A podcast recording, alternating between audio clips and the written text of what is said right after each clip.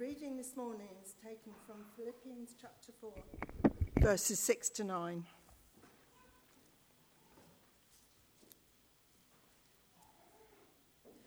Do not be anxious about anything, but in everything, by prayer and petition, with thanksgiving, present your requests to God.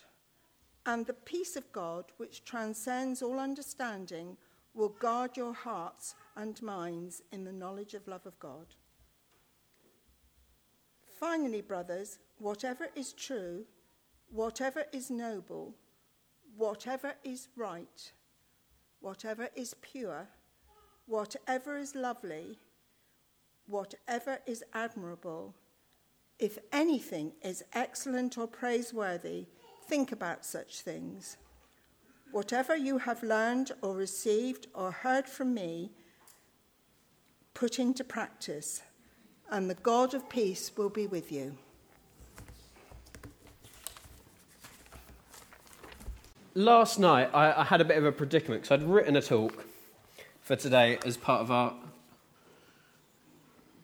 I didn't come up with those. Whatever. Um, I'd written a talk that goes in line with our, our sermon series on God's pursuit of us. And I was just like, we could crack on. We could be British and just be like, we're doing what we're doing. That can do whatever it's doing. And just carry. But that just seemed a bit stupid because, like, the talk I prepared was about God's grace for us. And that is a super important topic, and God pursued us with his grace without condemnation, and they're the takeaways from that talk. So you can just, like, go with that, and you're you're called to be an instrument of grace, okay? That is what, be an instrument of grace. That's one talk, so you've had a talk, okay? And then, I, but I was sitting there, and no word of a lie, it has been a weird two weeks or so, hasn't it? It's been really quite odd. Um There's been, like, some mixed feelings inside me. I've seen a lot on Facebook where churches are deciding to live stream their service. So there's no congregation, but they're still up for getting the whole band in and playing the songs. And I'm just like, what is that?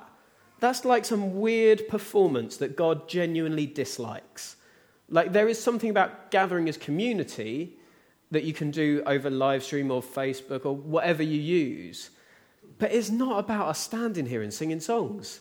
It really isn't. And I could crack on with the topic that we had planned, but when it gets to tomorrow morning and you check your news feed, there's literally going to be one story that you read about. Unless something major happens. I mean, over the last couple of weeks, I made a joke about two weeks ago that five of the top ten news stories on B B C were about coronavirus. On Thursday, I checked again. It was nine out of ten news stories. And last night when I was preparing, it was the full ten out of ten news stories were to do with the coronavirus. Whether it's Tom Hanks having the coronavirus or Donald Trump testing negative for the coronavirus or whatever, like, it is taken over. There's genuine fear. There's genuine um, confusion about what's going on at the moment. And what do the future weeks have in store? So at about ten o'clock last night, I was texting a few people, and I was like, can you help me make this decision? I've got a talk already planned.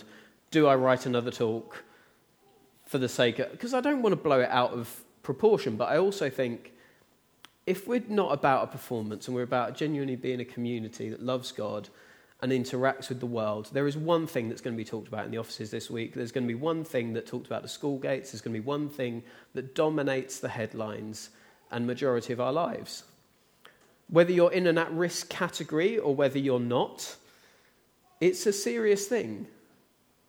So I want to give it a little bit of treatment this morning, because, I mean, last week seems like a genuinely long time ago. John's made a joke this morning already. I was making a lot more jokes last week than I have been this week. It's true. I'm sure many of us have. Last week you could cough without someone genuinely giving you a little side glance and thinking, have they? Have they? Is that a normal cough? So if anybody here has that tickle in the back of their throat, yeah, you have permission to cough. Just cough into your jacket or into your sleeve, whatever you need to do. Because I've been sitting there with a genuine little tickle, because I've got allergies, genuine little tickle. And it's just annoying to sit there going, I can't cough because everyone's going to think I've got coronavirus. Okay? So you have you have permission. But jokes aside... We've been at home, we've been having our extension done, so there's building works, and everything that people come to our house, all they talk about is the extension, and it's driving us a bit mad. How's the extension? How are they getting on? Is it good? Is it bad? Like, what's going on? And then this week, people comment, they go, oh, you're having an extension, so coronavirus. And that that is genuinely, that is the shift in mood. I, my inbox has been, sp- not spammed, but like, updates. I've had updates from printing companies about the fact that they're going to continue delivering print deliveries during this time. I've had stuff from McDonald's. You can make of that what you will, that I'm on the McDonald's mailing list. Um, and I've had like a, countless emails from John, um, which we all have, about how we're going to take communion, how we're going to wash our hands, all the rest of it. We've had Boris Johnson's address that I ended up watching while folding clothes. We've got photos of Tesco's where it looks like the zombie apocalypse and everyone has just stripped the shelves of anything. The stock markets are going, who knows what's going on? Borders are closing, schools are closing, and I genuinely cannot remember a time like this. I, I, I cannot. Like, I'm not old enough to remember some things that some of you may have lived through, but I don't know if any of you have lived through a virus outbreak like this. Probably not. And the reality is, it's not over yet. This isn't like just going to, oh, oh, it blew over. It looks like it's in for the long haul. So I thought, let's ground ourselves in a bit of Bible. Let's ground ourselves in what God has to say. Because I believe that he full well knew we would have to live through these times. He full well knew that you as a Christian have a testimony to bring during these times. So I want us to, to start. But Father God, I just pray right now that you would come. That, Lord God, that this outbreak, Lord, that by your grace and by your provision, Lord, we, would, we wouldn't see the worst of it. And Father God, we just ask right now that you would illuminate your word to us, that we might live as people in relationship with you. Amen. So I want to look at three areas. I've, I've chosen sort of my go-to passage when things get a bit odd or bad, and that's this Philippians passage. And the reality is, it doesn't matter if we administer communion differently. God's way bigger than our little way that we've decided to do it. It doesn't matter if we have to shut down larger gatherings like this, because God is present where one or two or three are gathered. And the majority of the work of the church has never been about a Sunday morning gathering. I'm sure everyone could say with me, like, church is not a building, it's the... Exactly, right? I want to push it a step further, because it's not just being people, it's being God's people. And it's not just being God's people, it's being God's people on God's mission. The reality is, he doesn't want a church that is just full of people doing nothing. He wants a church full of people that are following his call and following his word and living out a testimony to the world, whatever the situation. So when it comes to this, I've got sort of three key takeaways that come directly out of this passage. So I'm just going to read it really quickly. Um, my version is just a little bit different from the one in the pews, but do read along with me. It says, Philippians four six nine, do not be anxious about anything, but in every situation, by prayer and petition, with thanksgiving, present your requests to God, and the peace of God, which transcends all understanding, will guard your hearts and your minds in Christ Jesus. Finally, brothers and sisters, whatever is true, whatever is noble, whatever is right, whatever is pure, whatever is lovely, whatever is admirable, if anything is excellent or praiseworthy, think about such things. Whatever you have learned or received or heard from me or seen in me, put it into practice, and the God of peace will be with you. So where do we start? We start with prayer. This is like, no one's going, oh, didn't think that was coming. But we start with prayer. When we're overwhelmed, when situations seem too big, the safest thing and the safest place to go is to that inner room, to that place of prayer and connection with the Father. When I think about my kids, when they have a problem going on and it seems bigger than them, they seem confused by it, and you can tell, you can just look at them sometimes and you can tell there's something going on. And as a dad, my, my desire is they would just come and talk to me about it. I might not be able to make that situation just vanish, but there is a comfort and a peace that comes through the relationship with the Father. So as we come to a time when it may seem overwhelming, it may seem bigger than we could possibly pray a prayer, like, I'm, I'm not going to lie to you, there is no silver bullet prayer for the situation we're in. I do not get the full cosmic wisdom of God that gets prayer. I mean, I've talked about that before, but pray about it anyway. Just because you don't think your prayer can sort of cure everyone in the whole world, don't stop praying. The situation might be big, but God is still bigger. He says, cast your burdens and your anxieties on him. Why? Because he cares for us. He is our Father, and he still wants a relationship with us in these times.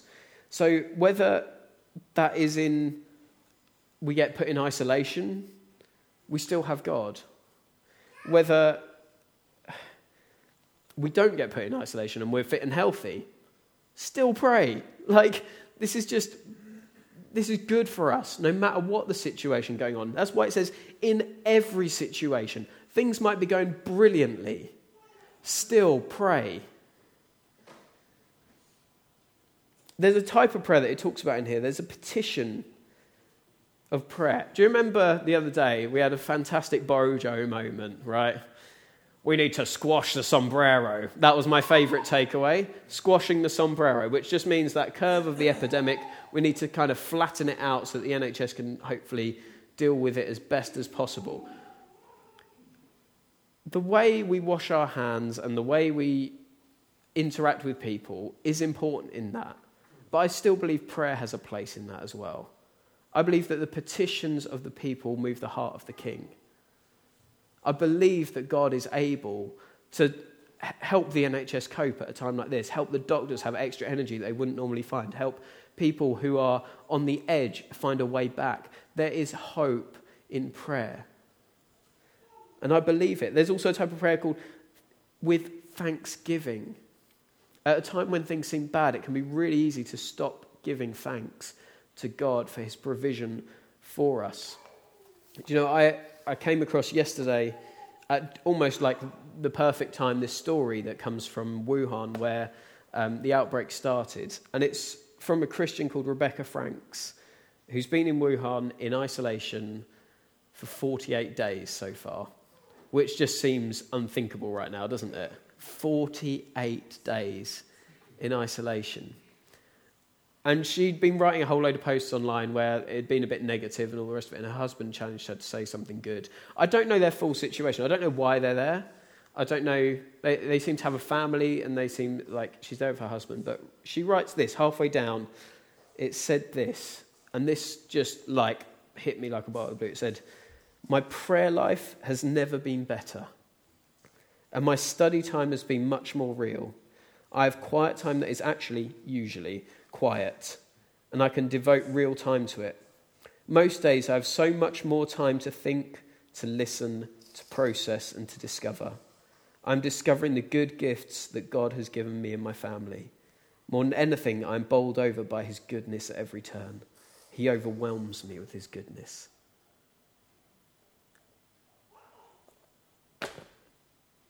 Does that just strike a chord? Like the furious busyness of our lives we've talked about before.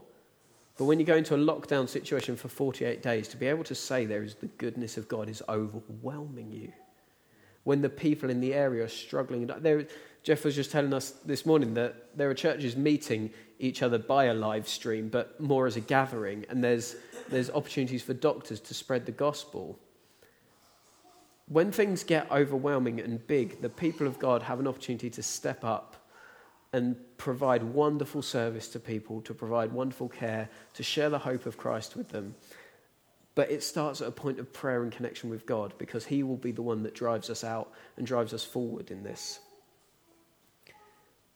Do you know what? I've I've discovered that the simple offer of prayer can be massively well received by someone who is at fear with what's going on, whether they know God or not. Just saying, I will pray for you. Prayer is a powerful weapon that we have. And I don't think we've grasped just how powerful it is. The power just to make someone who's at fear feel slightly relieved that someone is going to take their prayer request to God. Whether they believe in God or know God in the same way we do or not, it doesn't matter. And even just like simple things like, I'm sure everyone's sick and tired of singing Happy Birthday twice. I, like, people have been writing other songs to go with it and all the rest of it, which some of them are quite funny, like Come On Eileen, changing it to covid nineteen. That was a classic. Um, yeah, it, it was funny a week ago, wasn't it? Um, but while we wash our hands, an opportunity for twenty seconds of prayer. Do you know what? We we do this. I mean, this is funny. I was at um, John's on Thursday. We were doing a prayer meeting. I wasn't even going to say this. We were praying, right? And I ended up, I can't really do it now because I haven't got a chair. Let's get a chair. You might not be able to see from the back. Okay. We were praying and I was like this. And John was in a similar kind of hands together position. So was Amber. And I just went like this all of a sudden. And I thought, how, you can't, if you can't see my feet, I've just done that. And I was like, how weird would it be if all Christians prayed when you had to put your hands and your feet together? That was genuinely my whole thought. But when we put our hands together to wash, just make it a prayer. twenty seconds of prayer for the N H S, twenty seconds of prayer for the person down the street who you know is struggling, twenty seconds of prayer for, I don't know, if the schools get closed, there are going to be families that get the free school meals and they're not going to be able to buy lunch for their kids. It's going to be hard for some people. twenty seconds of prayer for anyone in isolation. twenty seconds of prayer doesn't seem like much of a big thing in all this. But if all of us start praying for twenty seconds multiple, multiple times a day with real faith and belief that God can do something, it's going to make a massive difference. It's going to make a difference to you and it's going to make a difference to the situation. So that's just a quick, like, take that one away with you. The second point I want to talk about is peace. Peace for our hearts and minds. Now, at a time like this, like, that is the kind of time when people's hearts and minds are troubled. I've already said that the top ten news stories were all about crime. That means that everyone is clicking on it. That means that everyone is thinking about it, worried about it. And I, I can feel, like, low-key, deep down in me, there is that little bit of swell, that little bit of tension going, actually, this is kind of getting a bit serious now. And I don't want to, like, underestimate that. Because there are going to be people that, where it's not a low-key feeling, there's going to be people that they're awake at night thinking about this. And I've heard a rhetoric from some areas of the Christian world, which I understand where it comes from, but I don't think it's helpful or hopeful, which says, walk by faith, not by fear. And I'm just like, I get you. I know where you've come from. You're probably going to passages like Second Timothy, where it says, for God has not given us a spirit of fear, but of power and love and of a sound mind. But the reality is, just quoting that to someone or posting it online brings literally no comfort to anyone. People need comfort. They need people to walk with them rather than us just to spout off a good message. And I know it's a correct theology that in life we shouldn't be dominated by fear because we have a hope in God. But it just doesn't help. I'm sorry, it just doesn't help. And I'm fed up of seeing like social media graphics that put it on it. I really am. Just think about it. God is the God who calls himself Emmanuel, God with us. And do you know what? When Jesus went to the cross, the night before he was sweating blood because he was afraid. Because he had fear, because he identified with us. And the reality is, if anyone's meant to be full of more faith, he knew he was going to rise again. And yet he was still afraid. And do you know what? We are not God. We get afraid, and quoting passages about faith over fear, I just don't think it's helpful. That's my little axe to grind. But don't, it's, it's a way of just saying don't belittle the feelings of others. If someone's really struggling, take them seriously because that is their real experience of their life. You know what? When Jesus went to raise Lazarus from the dead, he knew what had happened. When they're on the way, he says, oh, he's fallen asleep. And the disciples are like, okay, let's go wake him up. And he, meant, he's, he has to go, no, he's died. Even though just a few verses before, Jesus said, this sickness is not unto death. Lazarus dies, And he goes there and he sees the weeping and the sorrow of the people there. And we get the shortest verse in the Bible. It says, Jesus wept. Even though he knew he was going to raise him to life again. Even though he knew he was just asleep. Jesus still wept. In that moment, he identified so much with the feelings and the experience of others that his heart was moved with compassion. It says it twice in that. He was so moved with compassion for others that he identified with them. So don't go around quoting verses like, have faith, not fear. Like, stand alongside people. Because there is a great testimony when we anchor ourselves in prayer and in hope. There's a great testimony that our heart and our mind is sound in times that are just so up and down. Like, it's that stabilizing, and people will go, hang on, why aren't you freaking out? And there's a great verse in First Peter three that says, but in your hearts revere Christ as Lord. Always be prepared to give an answer to everyone who asks you to give a reason for the hope that you have. At a time like this, we can have an amazing hope in Christ Jesus. And then it goes on and says this, but do this with gentleness and respect.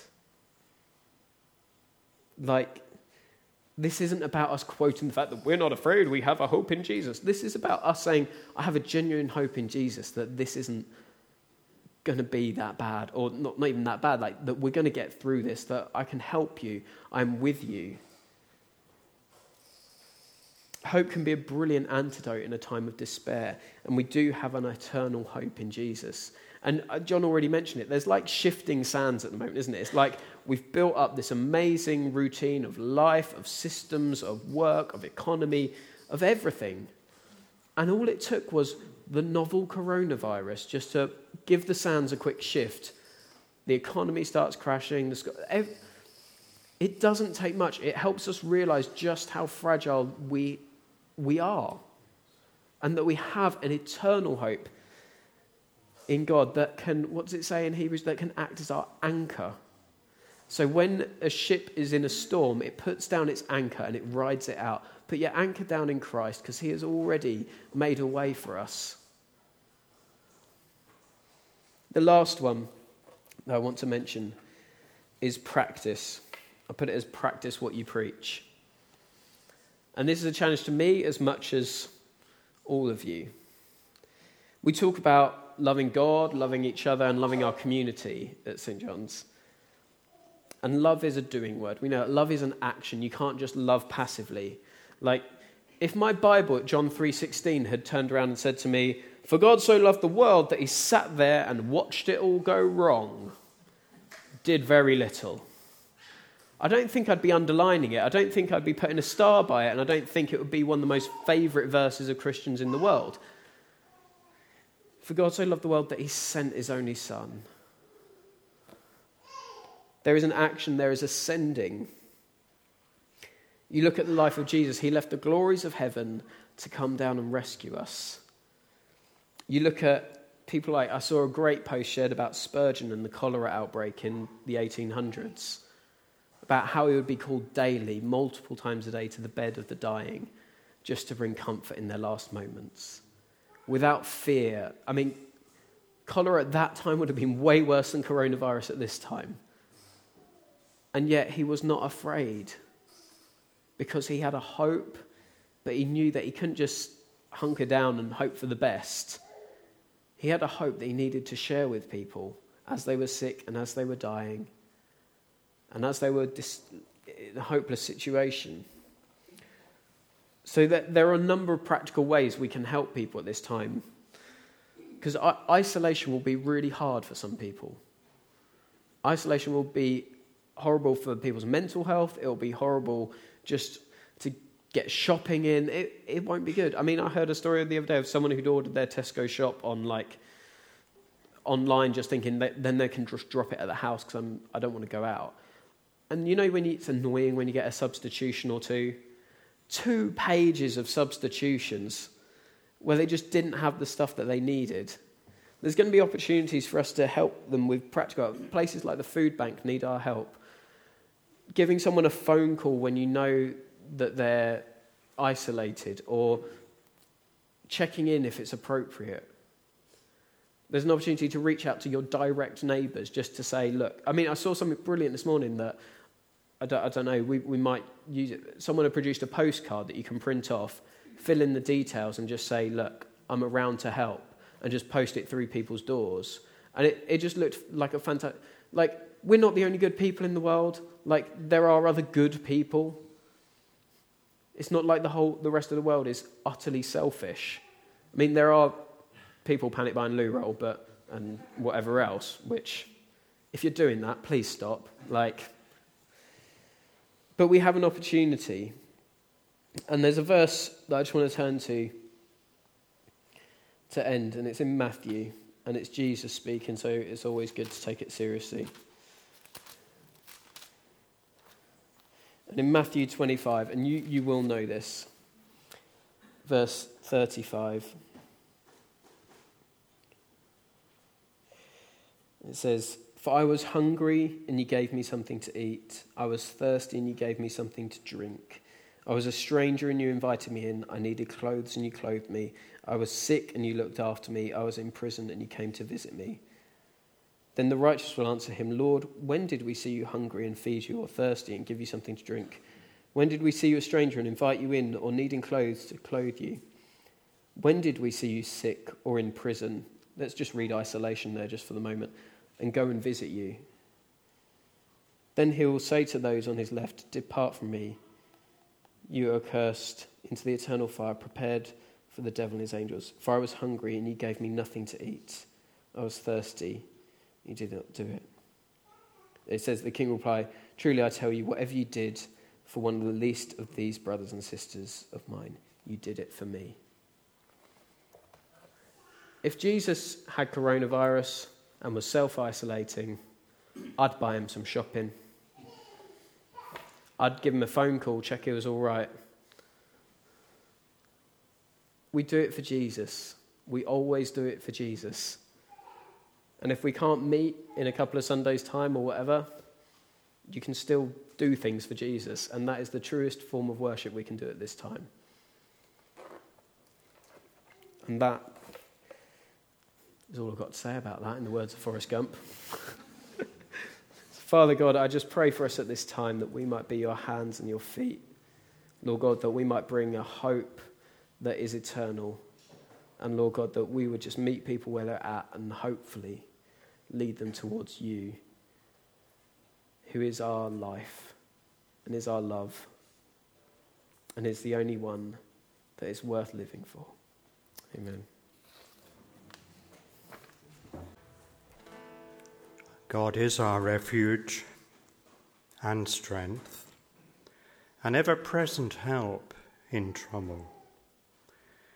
Therefore we will not fear, though the earth give way. Be still, and know that I am God. I will be exalted among the nations. The Lord Almighty is with us. Heavenly Father, thank you so much that we can turn to you at a time such as this. It seems you're shaking the nations, but thank you that you can't be shaken. Thank you this morning that Jesus Christ is the same yesterday and today and forever. Thank you that we are receiving a kingdom that can't be shaken. But we do bring this crisis to you. We ask for your mercy. We remember those living in coronavirus hotspots and those currently in isolation. May they know your presence in their isolation, your peace in their turmoil, your patience in their waiting. Lord, we pray for those who are grieving, reeling from the sudden loss of loved ones. Be with them in their suffering, your comfort in their loss, your hope in their despair. In this moment, we name before you those known to us who are vulnerable and scared. Maybe parents, grandparents, loved ones, the frail, the sick, the elderly, the isolated. We believe, Lord, that you are God who heals. We ask for all the medical professionals dealing this morning with the intense pressures of this crisis around the world. Grant them resilience in weariness, discernment in diagnosis, and compassion as they care. We thank you for the army of researchers working steadily and quietly towards a cure. Give them clarity. And please give them unexpected breakthroughs today. Please rise above this present darkness as the Sun of Righteousness, with healing in your rays. And we pray for our leaders, Lord. The W H O, national governments, we pray for Boris, the chief medical officer, the chief scientific advisor, for local leaders too, heads of schools, hospitals. You have positioned these people in public service for this hour. We ask you, please, Father, to grant them wisdom beyond their own wisdom to contain this virus, faith beyond their own faith to fight this fear, and strength beyond their own strength to sustain vital institutions. We specifically ask for enough funds for social care, for the isolated and the lonely and the scared. O Lord, hear our prayer.